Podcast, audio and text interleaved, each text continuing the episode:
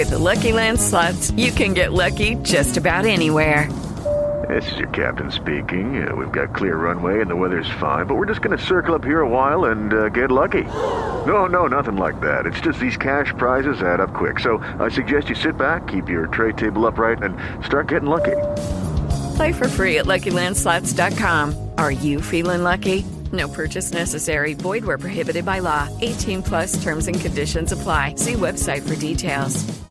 Hey guys, it is Ryan. I'm not sure if you know this about me, but I'm a bit of a fun fanatic when I can. I like to work, but I like fun too. It's a thing. And now the truth is out there. I can tell you about my favorite place to have fun. Chumba Casino. They have hundreds of social casino style games to choose from with new games released each week. You can play for free anytime, anywhere and each day brings a new chance to collect daily bonuses. So join me in the fun. Sign up now at ChumbaCasino.com. No purchase necessary. VGW. Void were prohibited by law. See terms and conditions. 18 plus. You're listening to Screen Heroes on the Heroes Podcast Network.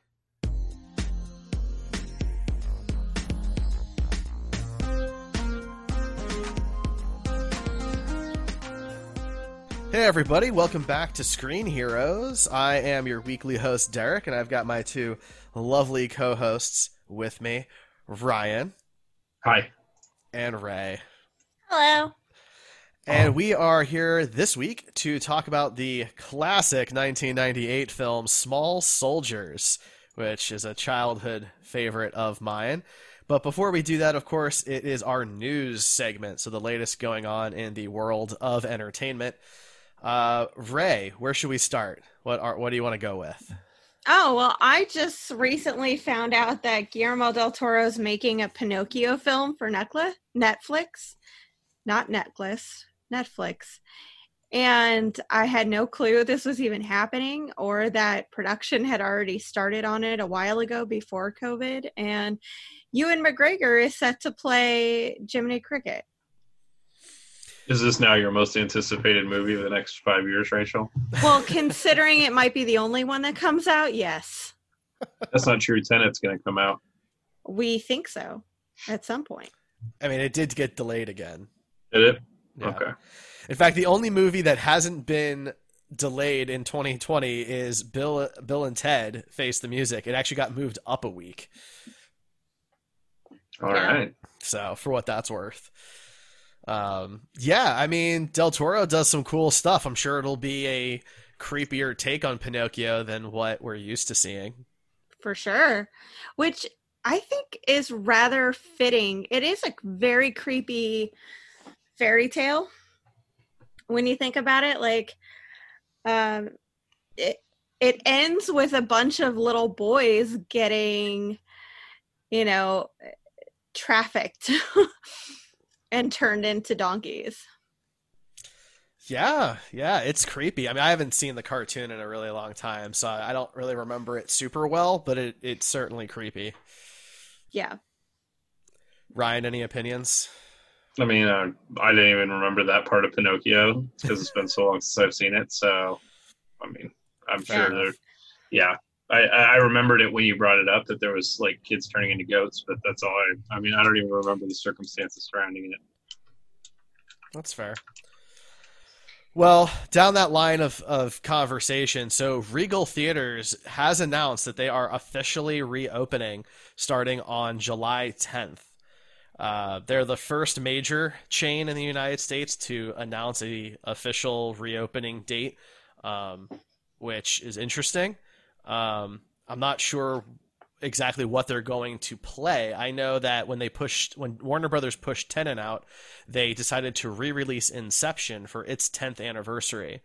Uh, and there's rumors it's going to have uh, looks at Tenet as well as other WB productions. What do you guys think? Are you going to be ready to go back to the theater in July? No. okay, Ryan, uh, your your take.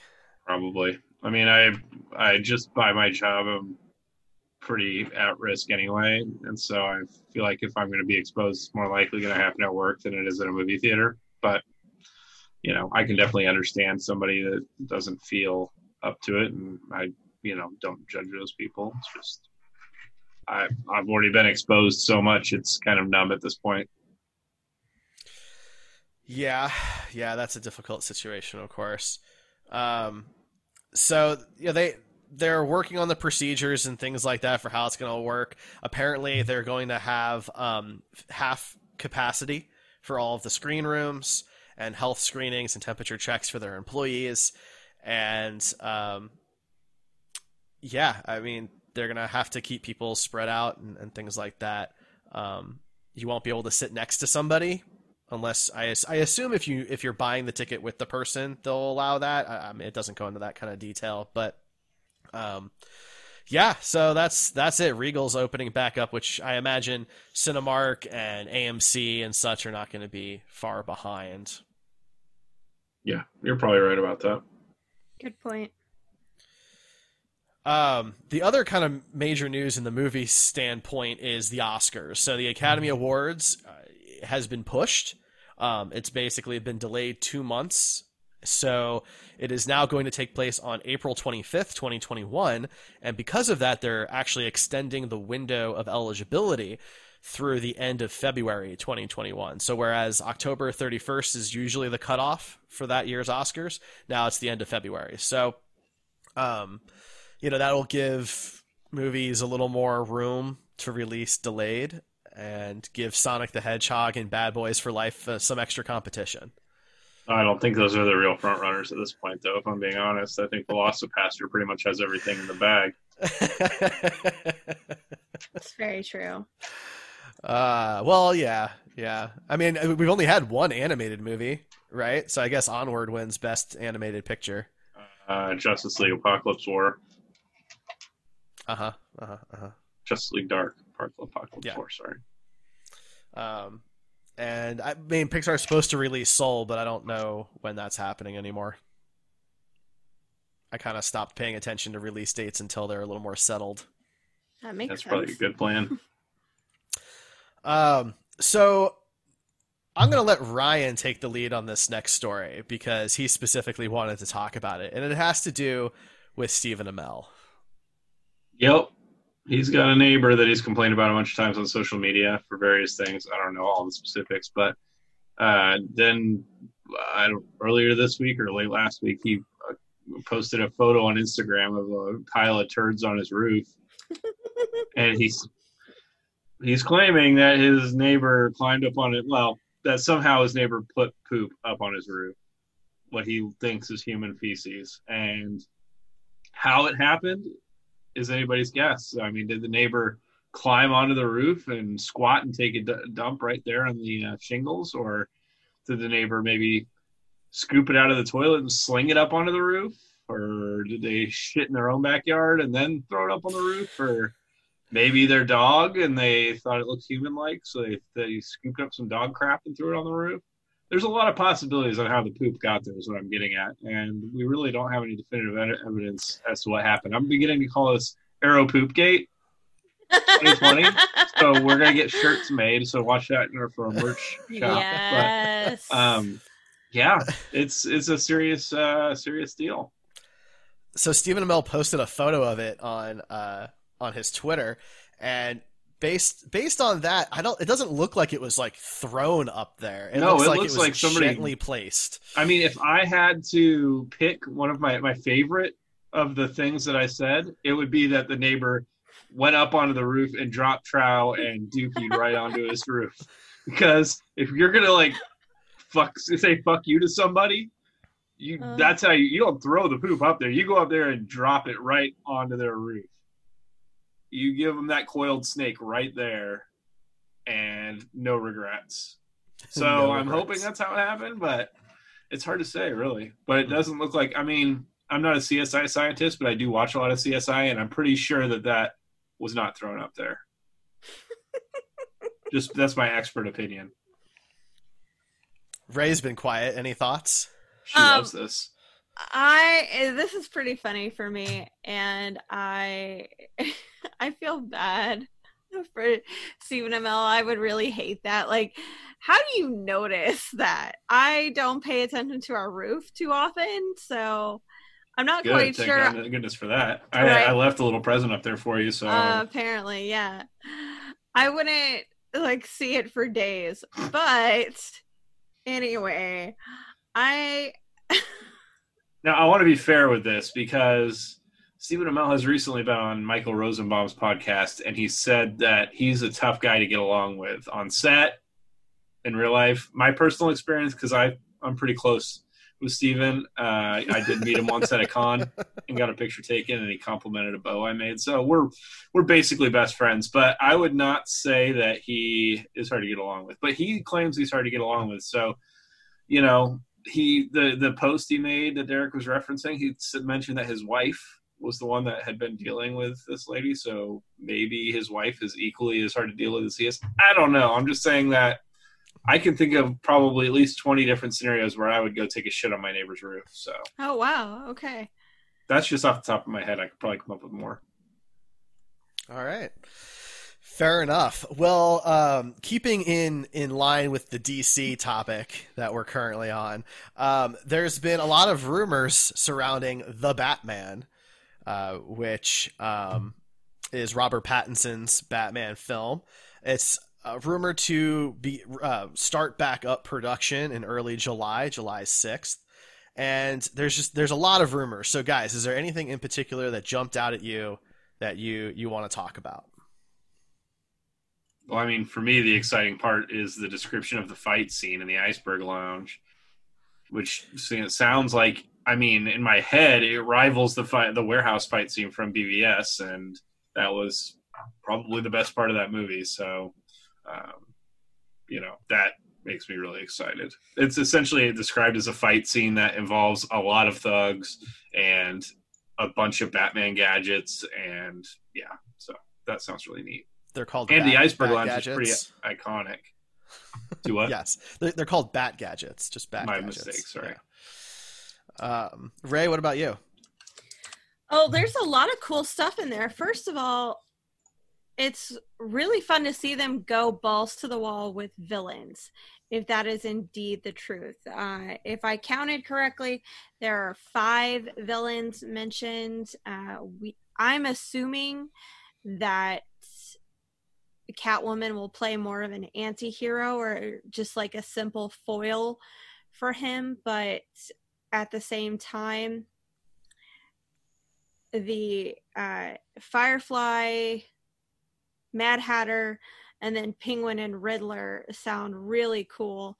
Uh, I expressed today in our private chat that I'm a little upset they're changing Mad Hatter around. So the the rumor is he's going to be a drug dealer and not a pedophile, which will be a little disjointing for me considering I've all like that's his storyline. Like even in Batman the animated series, they they didn't And in flat- Gotham. yeah, yeah, and in Gotham, like, I, it's just, it's a little weird for me. Drug dealing is not nearly as bad, in my opinion, as pedophilia, and I, I think this will lead to people liking the character more, which makes it just a little odd for me. You know, I, I compared it to people who enjoy. Uh, Nazi characters, you know, it's just weird. It- you're not supposed to. Yeah, I, I think that's fair. Um, I, I'm a little concerned about the volume of villains just because historically, the more villains there are in a superhero film, the more of a mess it tends to be. Um, especially when it's you know a solo kind of flick and not some big team up. Once you hit four, you are required by law to do nipples on your bat suit. That's actually Um, true. Yeah, Mhm. yeah. But I mean, so I'm a little concerned about that. I don't know why. And look, it may be great, but I, I don't know why a Batman movie needs to have like a massive rogues gallery of villains when Well, the rumor is that they're basing it on the Long Halloween, which has a very large Mhm. rogues gallery of villains. So, I mean, it makes sense. And that story obviously was written, so you can't really compare it to a, what a movie would be. But the the villains in that did not have a lot of character development. You know, it was he, they basically were just getting questioned, and then that was it. And I think Mhm. if they focus on the Riddler and Penguin, like they're t- like the rumors say, I think it'll still be fine. They'll just be secondary characters and not really villains because they're only villains in the larger sense of the universe, not necessarily in this particular movie. If that makes sense. It does, and and if that ends up being the case, then that that's great. Um, you know, I people know I'm a D, I'm a DC fanboy, so I want this to be good. I'm just a little nervous. I'd really enjoy that. I think a huge issue with the Batman movies previously has been the large disconnect. Like, oh, he fought this one villain this one time in this one movie and then never again. And I mean, Nolan's is Nolan's trilogy is just as guilty as the Tim Burton Joel Schumacher matchup where you know stuff happens but we just forget that those guys ever existed. The only one to kind of survive that was scarecrow and his cameos got more and more comical as we mm-hmm. went on. And so playing the long game with these villains is exactly what we love about the rogues gallery is we like seeing them show up in small bits we like seeing them be their own thing their their own threat so if that's what they're doing i'm going to be very happy if it's just like a mass of confusion then meh we've seen that Right? Yeah, exactly. multiple times. Yep. hmm The other thing that I get excited about reading those leaks is the purple potential for the purple Catwoman suit. oh yeah That Yeah. would be amazing. That would be very cool. Yeah, I agree. So did these leaks get you guys more excited for the movie, or stay the same, or less excited for the movie? No, I'm I'm pretty excited. Uh the the only thing that just makes me a little sad is, you know, the lack of women involved, but these are just leaks. They're not confirmation and it's also not a guarantee. So we'll see how it goes. Well, Zoe Kravitz, strong actress. I think that hopefully Mhm. she'll be uh, enough of a female influence that we won't feel the loss throughout the rest of the movie. I hope, but we'll see. I guess. I'm pretty even on it. I um I'm looking forward to the movie because I like Batman, you know, and I want to see more Batman. But uh, kind of the problem that that Spider-Man has for me is that like the those two characters just keep getting reboots and new and new versions and new movies over and over again. And um, you know, I, I think I would just like to see some other characters get the spotlight. Um, and you know, until I actually get to see you know Robert Pattinson in the suit in some type of video sequence, um, you know, I'm just gonna try and temper expectations. Is all. That's fair. All right. Uh, well, the last piece of news news that I have surrounds San Diego Comic Con, which is officially moving to a virtual event called Comic Con at Home, all one word with a dash between comic and con. Uh, it will kick off on Wednesday, July 22nd. It will be free for people to experience. Uh, it'll include a lot of the the major stuff that it is has been known for, like panels and uh, presentations, that type of thing. Um, and they're even adding in gaming competitions, which uh, which is really great. So there's going to be uh, a printable badge that you can have for for yourself if you want to you know do that kind of thing, and uh, everyone gets to go, which I'm excited about because this is the first time I'll actually be able to attend San Diego. Probably the only Comic-Con time in our lives. Right? uh, you know, which is kind of funny. So uh, I'm I'm happy about it personally. I think it was a, a smart move for them to do this. I think it took a lot of of guts to do it. I don't think it's an easy undertaking what what they have promised to deliver here. Um, but I'm looking forward to it. What about you guys? Yeah. I mean, if they announce some cool panels, then I guess I'll probably tune in for those. But other than that, I'm not. It's fine. I mean, I'm going to be doing the same thing I do every San Diego and just troll the toy sites for the exclusives and you know Mhm. grab them that way. I truly appreciate that they're trying. You know, this is one of the few cons that feels sad about missing because every year we do a San Diego news thing. And this year there's not going to be any news. Like some things will be announced, but it's not going to be as intense or as fun as we want. Yeah, and, and Warner Brothers has basically said that DC Entertainment's not going to be there. They're going to do their own thing. So we'll have to wait and see what what that's all about. Mhm. All right. Any other news that you guys would like to cover? No. I think we think we got it all. yeah. Pretty All good. right. Then we will take a short break, and when we come back, we will be talking about the 1998 film Small Soldiers. Hey guys, it is Ryan. I'm not sure if you know this about me, but I'm a bit of a fun fanatic when I can. I like to work, but I like fun too. It's a thing. And now the truth is out there. I can tell you about my favorite place to have fun. Chumba Casino. They have hundreds of social casino style games to choose from with new games released each week. You can play for free anytime, anywhere and each day brings a new chance to collect daily bonuses. So join me in the fun. Sign up now at ChumbaCasino.com. No purchase necessary. Group. Void were prohibited by law. See terms and conditions. 18 plus.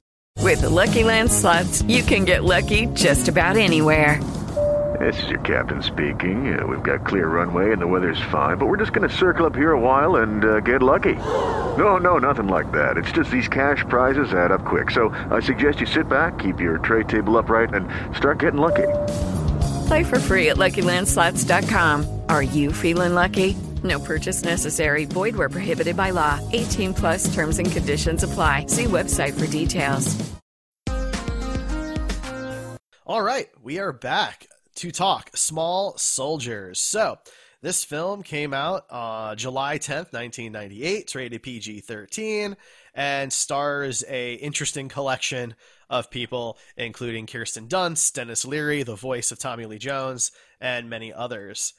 Uh, the movie came in at a $40 million budget and grossed a grand total of 71.7 million worldwide, which is not amazing. Uh, not a flop, but definitely not. I'm sure Definitely what a they were. failure. Yeah, not what they were hoping for. I would imagine.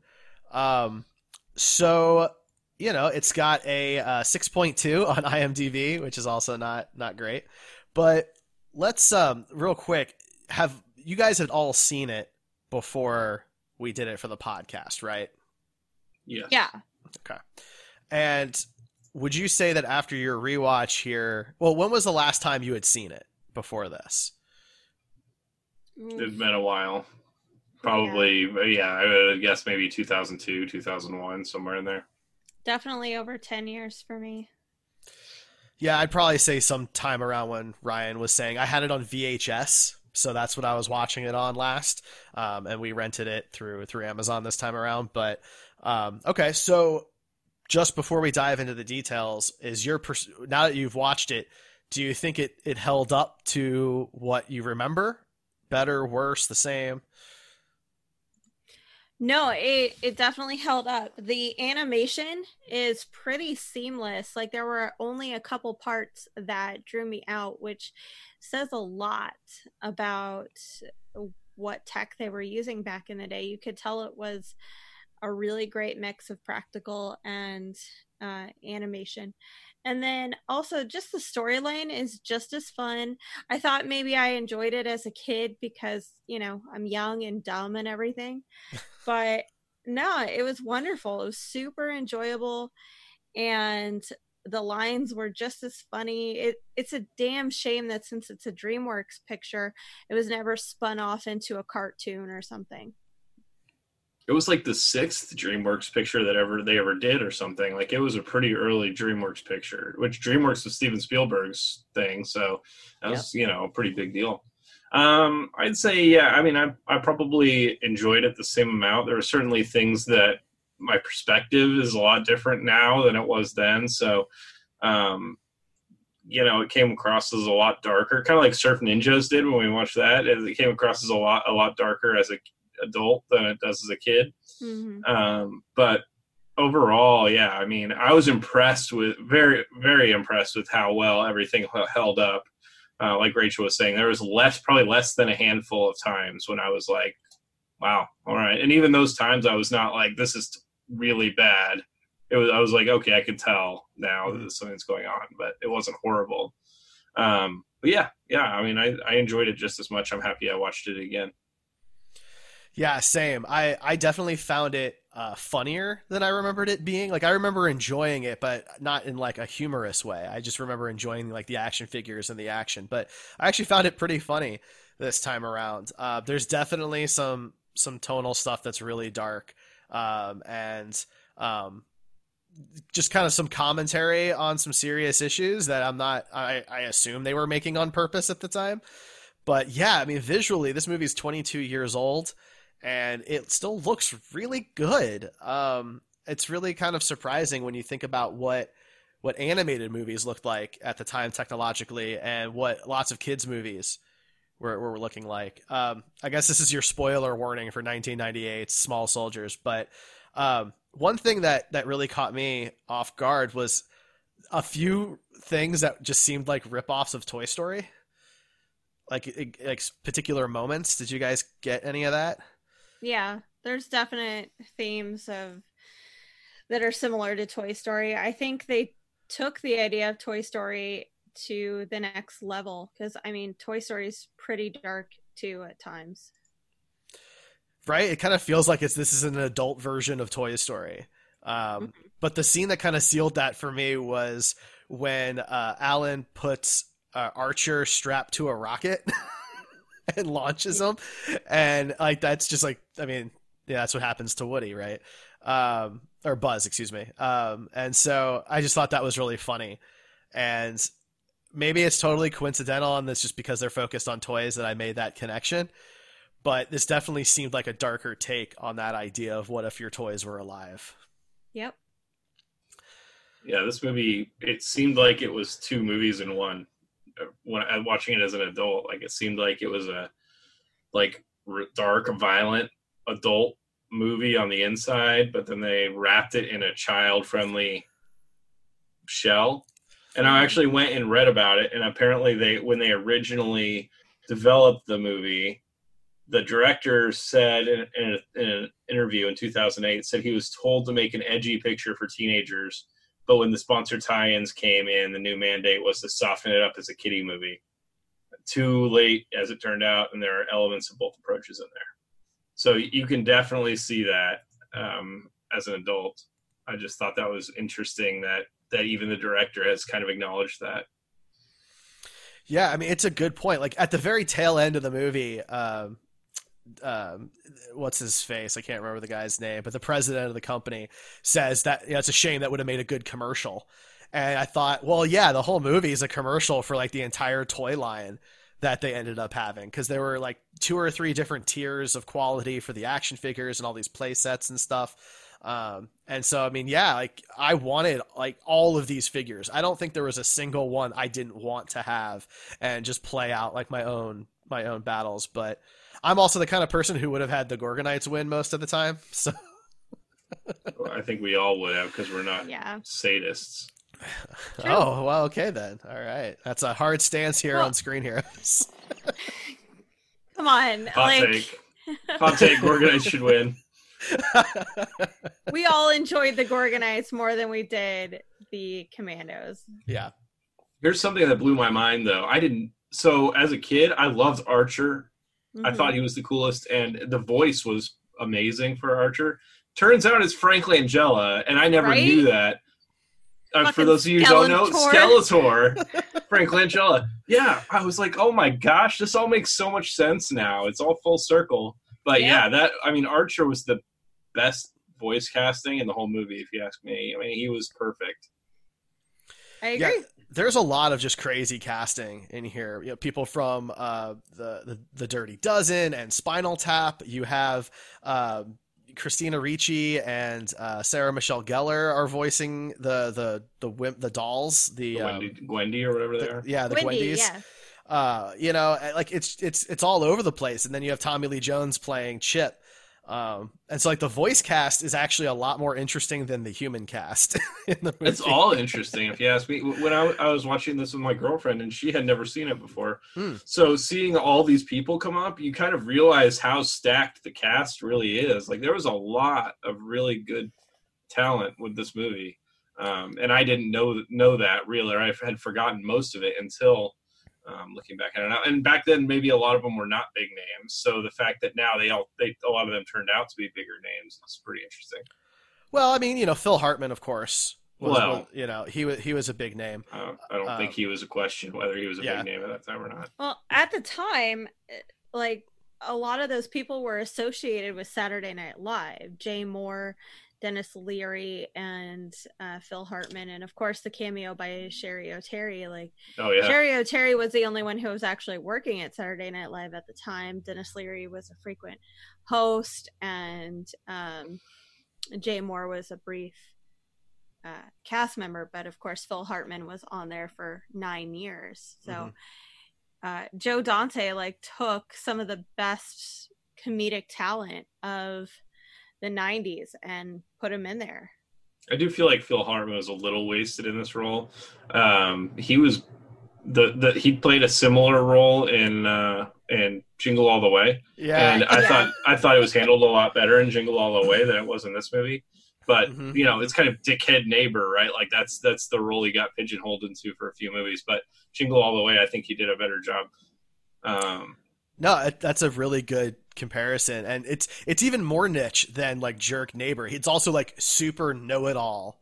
yeah, know it all, like Right. really good at everything. Jerk neighbor. right um and I, I immediately thought that i was like oh man this is just like that, jingle all the way role um and i don't know maybe maybe it's just because he gets lost in all the ridiculousness that's going on around him most of the time um It could be. you know because jingle all the way is a little bit more of of a family story of a character story whereas this is i mean at the end of the day is really focused on the toys Yeah, absolutely. The human characters are secondary to all the toys. right And maybe that was like a huge problem. Maybe they should have gone with a few more nobodies. hmm. i as mean humans, not as the voices, of course. the the the guy who plays Alan, Greg Gregory Smith. I mean, I don't really recognize him. Was he from anything? he did a few other kids movies, uh, at, well, a few other movies as a kid, and then he went on to have a fairly successful career in Everwood, Ah, and he's done a lot of indie films since. gotcha. Yeah. So, I mean, the main lead wasn't like a, a huge star at the time, and Kirsten Dunst was kind of up and coming. She'd already done Jumanji, you know. Well, she got top billing. She and Denis Leary. hmm Well, she was only, I mean, two years away from filming Spider Man. hmm She looks so much younger in this movie, though. Yeah. Yeah. she that- looked more like her Jumanji character than she did her Spider-Man character. So the Yep. jump the jump from 16 to 18 was a big difference for her just like in her face um, yeah, but uh, when was what year was Jumanji just for comparison's sake Was she really 18 when she started filming Well, uh, she- Spider-Man. Spider-Man? well she was 16 she would have been 16 in 1998 i looked it up because i was curious how close in age the kids actually were in real life compared to the characters and and so she would have she would have been 16 when small soldiers premiered and since spider-man came out in a, in what was it was it 01 Yeah. sure. So, so I assume she was filming in 2000. Yeah, probably. Have you started Okay. checking all these kids' actors' age ever since Surf, and Surf Ninjas because we got lied to in that one, and we got made to believe that this guy's 14 years old when in reality he's like 24. And Rob Schneider's like 82 Yeah, filming but he's this. supposed to be 16 years old.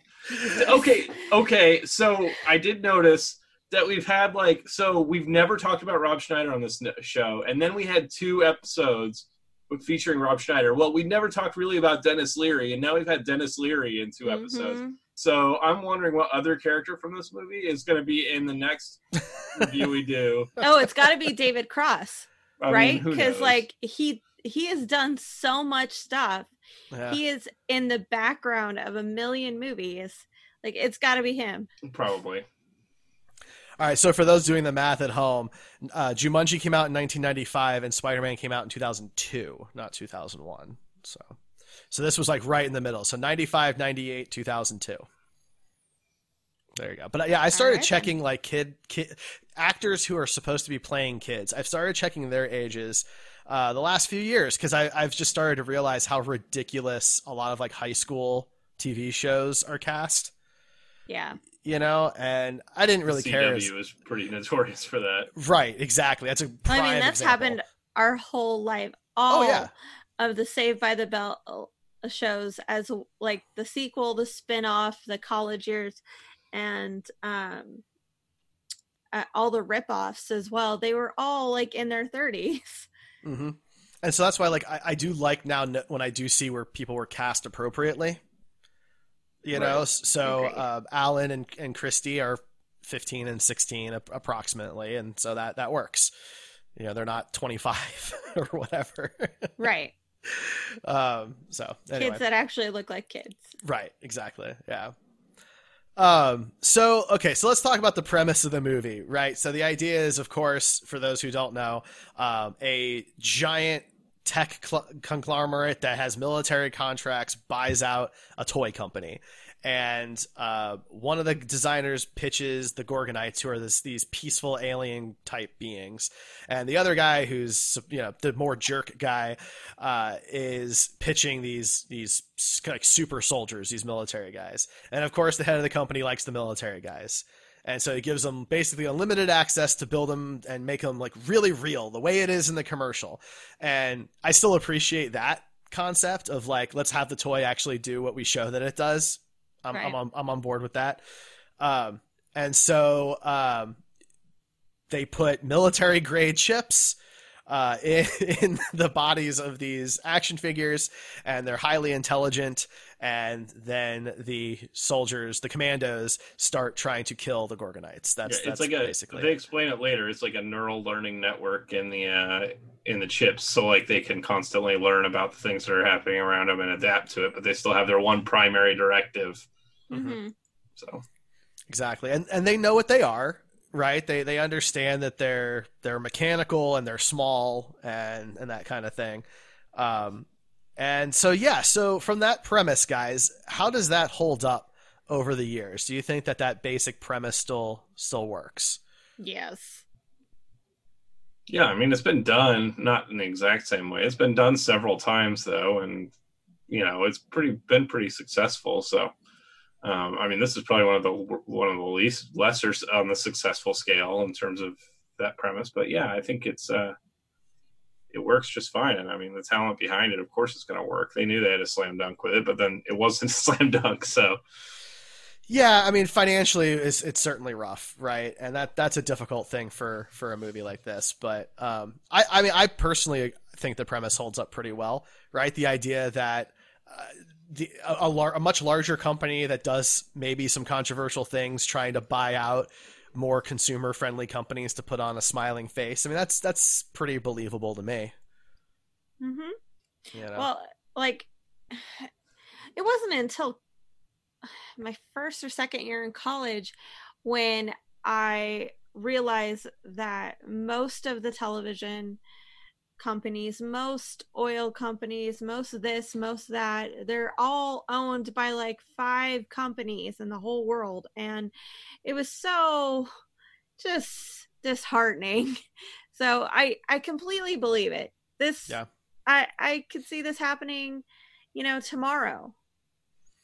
and you know we talk about how whether or not this movie was successful and i do like putting things in context so this movie opened up against uh, lethal weapon 4 and madeline those were the three new movies It's Lethal Weapon Four was the one with Jet Li, right?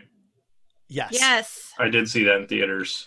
and in theaters already at the time was armageddon only in its second week and uh, dr doolittle in its third week and mulan in its fourth week so you had a pretty stacked theater with a lot of kid kids friendly movies a lot of adult friendly movies and, and some stuff in between and uh, that's a lot a lot of competition i mean even going down the list you the truman show was still in theaters at the time um, and so I think that that's just bad luck, maybe bad timing. Yeah. Could've been, partially. know. Absolutely. I didn't see this in theaters. I didn't catch it until like HBO. Yeah, no, I, I was I I was in the theaters. I did see it, and um, I I- got the, the the the big VHS. You know, like some of the movies came in oversized boxes for whatever reason, and that's that's what I got when it released at home. So. Um, all right, so let's talk about the action figures themselves because that's obviously the uh, the main focus of the movie. Who who do you like? Who do you maybe not like? What do you think of the designs? Go. I want to. I want to do want to give a shout out to Stan Winston Studios who did the uh, practical effects. If you've ever seen a movie with really good practical effects, it's really likely that it was probably Stan Winston Studios because their stuff is always the best. And so at the beginning of the movie, when it popped up, it says with Stan Winston. It's like, all right, I mean, this this is going to hold up for sure, and it did. Um, all the practical stuff did for sure, but Mhm. I mean, the amount of mechanical work that went into having a toy that could do the things that they were making it do on such a small scale, very impressive. Um, but character wise, I mean, the Gorgonites are all cool, right? Like we all like lovable monsters. Even like the one that was supposed to be scary, the Frankenstein one or whatever, was still pretty cool. Um, Ernest Borgnine was Slam Fist. It's like what I didn't realize that. Um, but yeah, Chip Hazard was cool, and I mean the Commandos were cool too. It's just you know you're not supposed to root for them, so. But they, as somebody that grew up in the '80s with like uh, their idols being testosterone fueled muscle men and you know pure action stars, the Commandos had their own appeal too. Ray, what about you? Yeah, so definitely favored the Gorgonites, and I think it's just because they all looked different. You know, they there is no one color to them or scheme or anything, and I understand why, but it it was just more appealing to me as a kid. Um, Slam Fist was my favorite, other than Archer, of course. Uh, I confessed to Derek during the movie that as a kid I had always found Archer a little attractive because of the abs and everything. And the abs and that voice, I mean, Yeah, geez, right? Like, it- seductive. it's calm and he never raises his voice No, and he's yeah, intelligent and like yeah he is the gentle warrior and i love him uh the the commando elite uh they're they're fun they look like every soldier i've ever seen in a commando movie like as soon as i saw them again this time i was like these these guys are straight out of the predator movie Yeah, they were supposed to be like stereotypical, Mm-hmm. you know, and you could identify what each one was by the way, like what their role was by the way they looked. So Absolutely. And I loved everything about that. I loved how cliche they were. You know, the monsters, the Gorgonites got to be unique and a bit fleshed out, and they could be, you know, plays on the universal monsters. But the commandos were clearly parodies of every like war film, every action film that we saw, every Rambo and uh yeah it, Mhm. it, it was just a lot of fun so Yeah, I- I, I'm with you there. I do appreciate that, even though the the commandos were supposed to, you know, obviously be troops that looked similar, they still had unique facial designs and and body designs, and they at least I think they did the best they could to differentiate them within like that confined structure of what they were Mhm. supposed to be. Um, yeah, I mean, just looking at them, like if I just saw a picture of each one, I could tell you exactly what each of their roles were in the in the unit, which is which means that it was successful character design. You know, Yeah, and I think that's huge, right? Because we're just we're being introduced to a lot of characters very quickly, who some of them don't get a ton of screen time, and so being able to recognize them at at just a glance is important. Um, I think you know, yeah, I, it's it's obviously the safe answer to say Archer is your favorite. I love Archer. I've always wanted that action figure. Um, but I really like Insaniac because of, of the of the puns and the jokes. You know, he's like the cruise line, um, you know, stand up comedian guy, and I think it's hilarious. Um, especially because the Gorgonites a lot of the time are, are very you know very heavy and weighed down, and they don't they don't have a lot of self esteem, right? That's brought up in the movie. well, But their whole point is that they they lose. That's Right. their entire existence. So yeah, I mean, I think that's fitting. But then it's Insaniac's still able to, to crack jokes and, and, and laugh. And so I always really, I like him. I think he's fun. Uh, maybe not my favorite design necessarily, but I really like the personality. You don't get to see a lot of his design because he's most of the time like a tornado of Mhm. movement. But I thought, it, I mean, having the toy, you know, I ex- inspect how cool the toy looked, and he was he was a neat design too. They were all all the Gorgonites were just really well designed as well. I mean, just you could kind of tell their personality what it would be just looking at them, Mm-hmm. just like the Commando Elite. So yeah, I thought the, the, all across the board, wonderful, wonderful designs on the toys. hmm So, you know, over the course of the film, it kind of goes off the rails uh, and gets really intense, more than I had ever remembered. Um, when uh, Alan and Christy are trying to, you know, run away on the moped, and the commandos like blow up a tree and a power pole, like in burning flames, like flying down in the center of the road. Um, it's a, at least for me, somehow that didn't make it silly. It just made it more intense. It was, yeah. So th- that was where I started to get like, man, this is really freaking dark because, you know, so these toys are all shown to be sentient essentially and have their own personalities and, you know, alive, whatever, for, you know, as far as you want to take that. And they were getting like ripped apart limbs on the ground and like you could see toy guts essentially. Um, I mean, if- if this was humans, it would be hard R. Yeah. And I mean, for all intents and purposes, they're just plastic humans. They all have their own personalities and, and they're all alive. And so when you start thinking about it in that context, and then they're trying to really kill, I mean, they're using like chainsaws and flaming tennis balls. I mean, as ridiculous as it sounds, you could make a straight up horror movie out of this without a whole ton of editing. Really. That's true. I kind of want somebody much- to do that now. There's not much difference between action and horror except for like a few cuts here and there. In this one, I feel like it was pushing towards the horror in the, in the Mhm. last half for sure. I mean, when when he was talking in that interview about, you know, that some of it slipped through, I feel like the last half. I mean, that kid getting shot with the freaking uh, corn cob things in the leg. Yeah. I, I I think we can all feel that. Like that would suck really bad. I mean, the dad gets shot with that nail gun in the backyard. Yeah, I mean that's messed up. You know, um, it it is really intense, and And then the whole fucking climax fight where the it's like a, a dude on a helicopter and a kid on a power pole. You know, like a lot of electricity. The electricity of a power pole could easily fry a kid. I mean, Yeah. there's a lot of shit going on there. Well, and when you think about like the Child's Play franchise, Chucky was so successful for so long and is still going on. I mean, yeah, I think you could have easily taken the characters in this movie and the general premise of this movie and make it a straight up hard R horror film, no problem. Yeah. Without a doubt. Um, I do want to say something, uh, mainly to Ryan. Sorry, but I know he is a fan of My Hero Academia.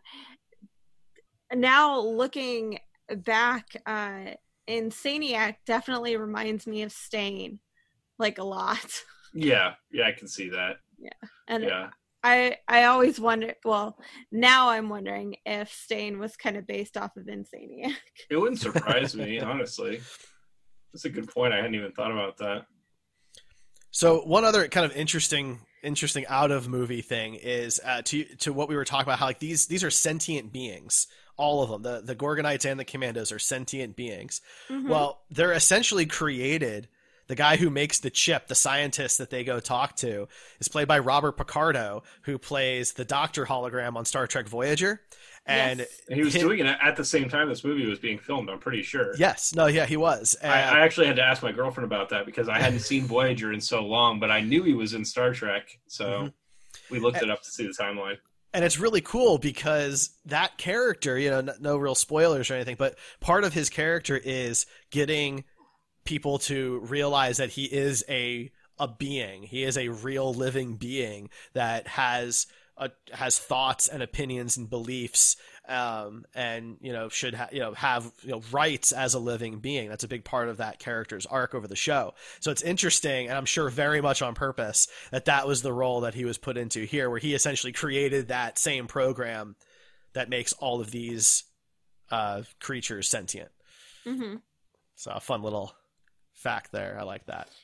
So, not to really like harp on this a ton, but I do want to point out just how awful the female representation in this film is. it's really bad. It's so bad. I mean, the mom is the strongest of all the all the uh, well, the hero's mom is the strongest Yeah. of all the female characters. The other mom is like, she's awful. yeah, she's the worst. Uh, but yeah, the the Abernathy mom and Kirsten Dunst's character are pretty good.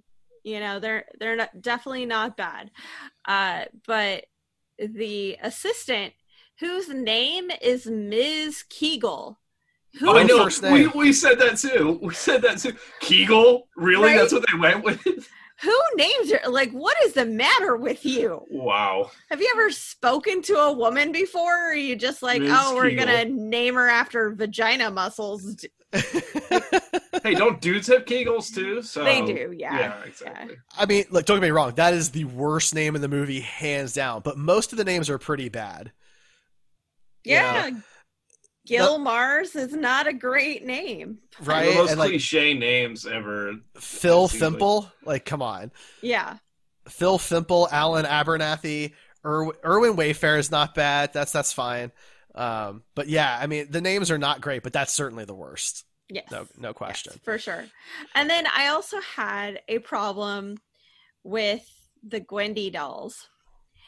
And i- in a couple of spots, like first and foremost, They were creepy as fuck, I'll tell you that much. well, yeah, once they like ripped out their hair, their clothes, removed their chest, and or their entire head. Mhm. Like, the one was just a pair of floating eyes. frightening frightening uh the things they were saying though it was all just ridiculous stuff.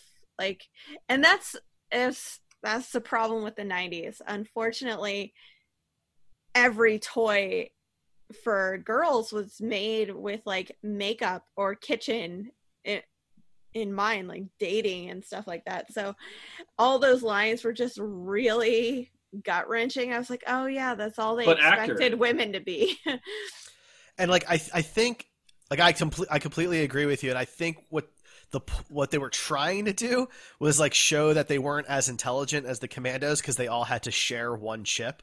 yeah right? But I don't know that that really comes across, especially to children, which is what this movie was really intended for.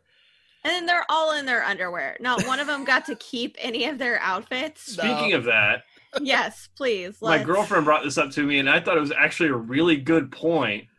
She said, "Why are they all wearing command uh, like uh, camo underwear?" right So there's two possibilities here. One is that for some reason the toy company decided that all these Gwendys needed camo underwear, even like prom dress Gwendy needed ca- camo underwear. The other possibility is that the Commando Elite went through each and every one and painted command like camo shit on all the girls' underwear, which is really creepy. Look, Ch- I- Chip is a very artistic guy. Okay, you just don't give him a Apparently like- chance. Yeah, Bob Ross. I actually think that is the the answer there because the second one. yeah, as a girl who grew up with a ton of Barbies, their underwear never looks like that, especially when Camo, a- yeah, yeah, a especially when they were originally wearing like a Jackie O outfit. Yeah. Um, and then to your point, Ray, about like the, the the female representation, when Christy starts fighting back, I thought she grabbed a golf club, but she doesn't. It's like a twirling baton. Yeah. Yeah, You know, like one and of I'm those like- plastic batons. Like you couldn't give her like a golf club or a or a bat or something like that. Yeah, there's or- literally nothing else in this room that she could use as a weapon. like at least uh, Irene Abernathy gets the, the tennis racket, right? Which is a, Mhm. new, a neutral device, and she does a really good job with that. That's a really fun scene. I like that a lot. You But they're shooting flaming tennis Yeah. balls into this person. Oh my god, it's like. And then "Wannabe" right out of the freaking Spice Girls movie popping through. Wasn't it "Wannabe"? Yeah. It was one of the Spice Girls songs. Like, um, I, I started singing it immediately because I'm a closet Spice Girls fan. But you know, it was something. Well, now you're an open Spice Girl. now I'm open. I'm coming out as a It Spice was- Girls fan. It was great though. Like I just love like she she tells him to move the couch, but be careful with it, and then she just flips over the coffee table. Yeah, you know, and her husband's backing her up. You know, great fore uh, forehand. You know, and I just I don't know. I like that. They- thought that their was marriage was fantastic. right? They were very supportive. And for a kid who has been kicked out of two schools, they let him run a store and they were both very calm dealing with his bullshit. Like, good for them. They were a really good couple and I enjoyed seeing them again, especially as an adult now, you know? Mhm. So Well, and speaking even- of that, Oh, go ahead. perspe- when I was brought up earlier that my perspective is a lot different on a lot of things. Yeah. I'm closer in age now to the dad and the mom than I was than I am to the kid. So Yeah. when the kid is like, "Dad, I can do this," and the dad's, you know, the electrical pole scene, right? Yeah. The dad's like, "No, you're. I can't let you do this," and I'm like, "Right? You cannot let him do this. That's Yeah. so stupid." He's like ten years old or something. I don't know how kids work, but he's young. He's, he's really 15. small. Yeah. Okay, whatever. He's basically a baby. Uh, you- Right. You're not going to let a fetus climb an electrical pole to do battle with a helicopter toy, right? Like, uh, I that was that was, and I, I get it that he got shot with the nail gun, but I'm I can't imagine any dad that I would say that's a good dad that would let their kid with with like washing gloves on because Right. apparently rubber doesn't collect, conduct electricity. I'm assuming that's what they're implying. That's what But they're I'm implying. pretty sure yeah. you'd still die if you went up there with like rubber dishwashing gloves on. I Well- mean, it was ridiculous. it also doesn't help any like that Phil doesn't help either. Yeah. Right? Sure. And so you've got you got two two capable adult males who do basically nothing. Like, Like you fail that Phil Hartman's character was like just coming off of a bunch of downers, so I can't imagine that he was like in a position to really be doing much of he anything. He seemed fine by the climax fight. But the mom didn't. Yeah, but she didn't seem fine before she was true. drunk. She, she had Right? problems. Like I I- feel like she was just really stressed out the entire time. Like Oh her my God. husband is causing shit with the neighbors next door. He's putting up all these things and he just like she just wants to watch some TV. so I feel Yeah. like she takes a Xanax every 20 minutes anyway. That's probably accurate. But just you have four adults, and Irene's really the only one who does anything risky herself. Well, I feel like they were setting it up that uh, Alan's dad would have done it if he hadn't gotten shot in the leg or whatever with the nail. Yeah, they It needed. seemed to- like that was what was really keeping him from doing it, and I still think that's a little weak. Like I- it would suck to get shot in the leg with a nail gun, but I'm pretty sure it doesn't stop you from being able to use your leg. Well, I, I think it would have worked better if they had started with like the dad was going to do it, and then when he gets shot, then Alan decides to take over, and his dad can't stop him because he's injured. hmm I think that would have played a little bit better, Probably. you know. But instead, Yeah. Alan says, "This is what I have to do," and the dad doesn't like it. But you never hear the dad say, "I'll do it." That that never happens. And then he gets Yeah. hurt, and so Alan just does it. And so I think that's the assumption. I think you're right, but it's just not. It's not really there. You know. Yeah. It just made me feel really old, realizing that I, I I'm like, Dad, what are you doing? This is ridiculous. Oh, the first Um, time I had that with a TV show or movie was when I went back and watched uh, Little Mermaid, and she's like, "I'm 16. I'm not a child." I'm like, "Oh, Yes, the you are. you are." Jesus, yeah, you are. You're just like a baby.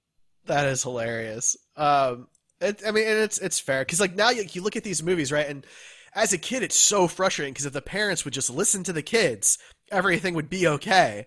And now I'm like, well, what would happen if a kid came up to me and told me that like their action figures had started stabbing people? Like, You would react just like the parents. You'd be like, "Go back to sleep, kid." right? Like it just you know, but like most most of those types of movies and TV shows, the plot all hinges on like if the parents would just trust their children. And now I'm like, I don't know that I would believe them either. well, uh, so nowadays it's a little different. Some of these things could have easily been avoided with uh video. So if my 15-year-old kid came up to me and was like my toys are stabbing things, they destroyed your shop, they they took all your your tools, dad. Uh here, let me prove it to you. I'd be like, "Well, did you get it on video? Can I see your TikTok? Like just just show me that you have proof with this." And then we're all done, you know? That's it. So at the tail end of the movie, uh, Alan apologizes to the uh, the truck driver. Uh, I can't. I don't remember his name. Joe, it's Joe. It's on thank you. his Right. It's on. Yeah, it's. Joe. Uh, he apologizes to Joe, and I get it. Right. Joe got held up by Chip and everything, but but here's the thing. If Alan hadn't talked Joe into dropping that case of figures off, then all 500,000 of these action figures would have been sold and activated at like around the same time all over the Yep. country. Not only that, but all the, all these people got massive checks. They're implied to be like way more than any of their houses or lives, probably for that matter, are worth, including the truck driver. Mhm. So, because that kid did all that, that truck driver's probably never going to have to work again. The parents are probably never going to have to work again. Like, it's implied that it's such a sum of money that these people will be set for life to keep their mouths shut. So, I mean, he should not be apologizing. That truck driver should be like, you know what, kid? You're the best. You Right. really did something good here for me. You saved my life. Well, and because like the sca- the scope of the movie focuses on just those two families, so it feels really small, con- like consequence wise. But it's not though, because if it doesn't happen this way, millions of people are impacted by this, and it's just ridiculous. They would, it would be like a literal like civil war in the in the country, you know, between toys and like humans because the, I don't know if all the toys had access to everybody's shit for like a day before they realized what was going on. Yep. I mean, there's a lot of guns in America. right? Let's get Exactly. real. Right. You It's. And it's only a matter of time before they figure out how to work those. You know.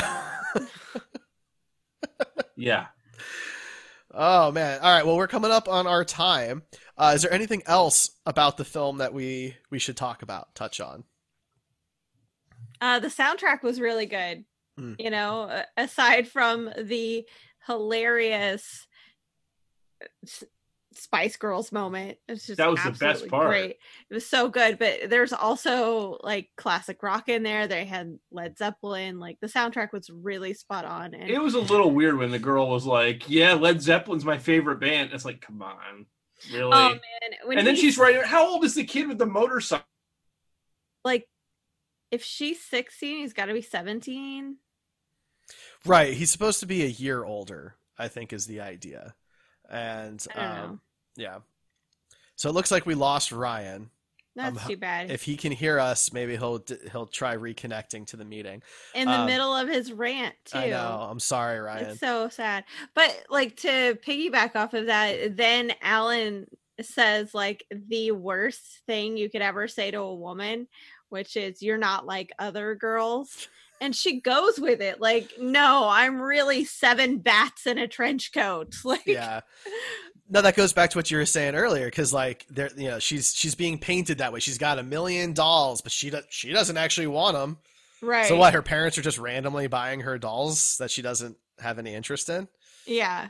you know um so here's something kind of interesting that I, i'd like to touch on it's the director so the director is joe dante who uh, Did Gremlins. both gremlins movies yeah Mhm. he, he directed both gremlins movies as well as twilight zone the movie um, the burbs and um, just a lot of, a lot of actually really interesting stuff even as recently as um, co- an episode of legends of tomorrow I was just about to say that.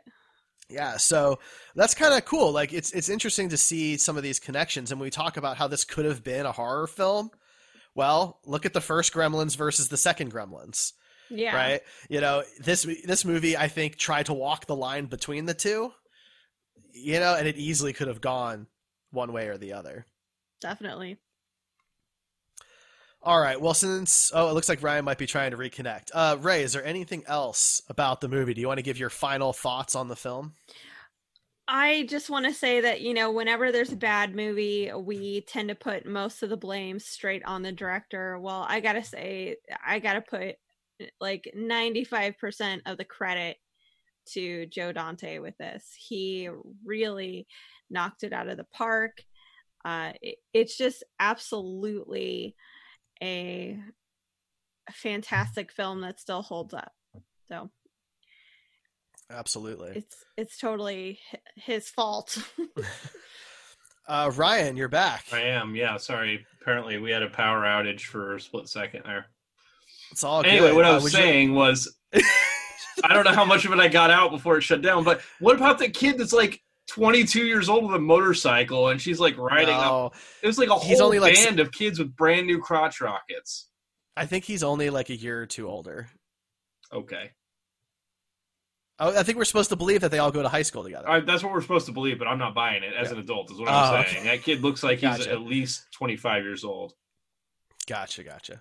And then where did he get All the right, money well- for that? Come on. I'm wondering. He's probably a drug dealer. Or his parents got it for him. it's a drug a dealer. That's my that's my theory. Okay.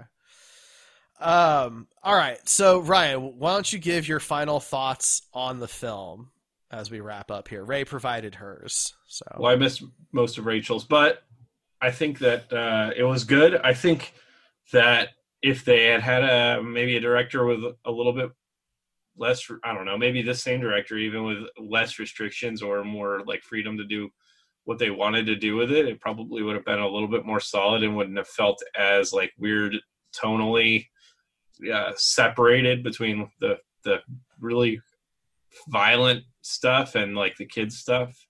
Um, but overall, I think it was maybe didn't make as much money as it should have because it was a better movie than what the box office showed.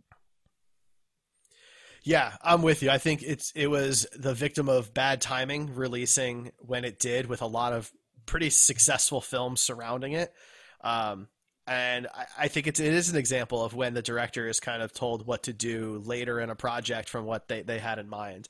Um, you know, I, I think this movie easily could have gone a couple of different ways, and they tried to walk the line, and that that probably did hurt it because it wasn't sure what it was from that standpoint. But I think it really holds up. I enjoyed it far more than I really thought I was going to. I thought I'd look back on this and be like, man, this is so cheesy or, or something like that. But I loved it. It's really good. I'm probably going to pick up the Blu ray now just because I want to have it. Um, and the visuals hold up, like we said. It was it was really fun. I'm glad that we decided to talk about it. Yeah, Agreed. definitely. All right. Well, then that's going to be it for us this week. Uh, next week, what are we doing next week? Is next we week are watching Batman Begins. for the 15th anniversary. Yeah, That's right. Yeah, the beginning of the Nolan trilogy. So that'll be cool.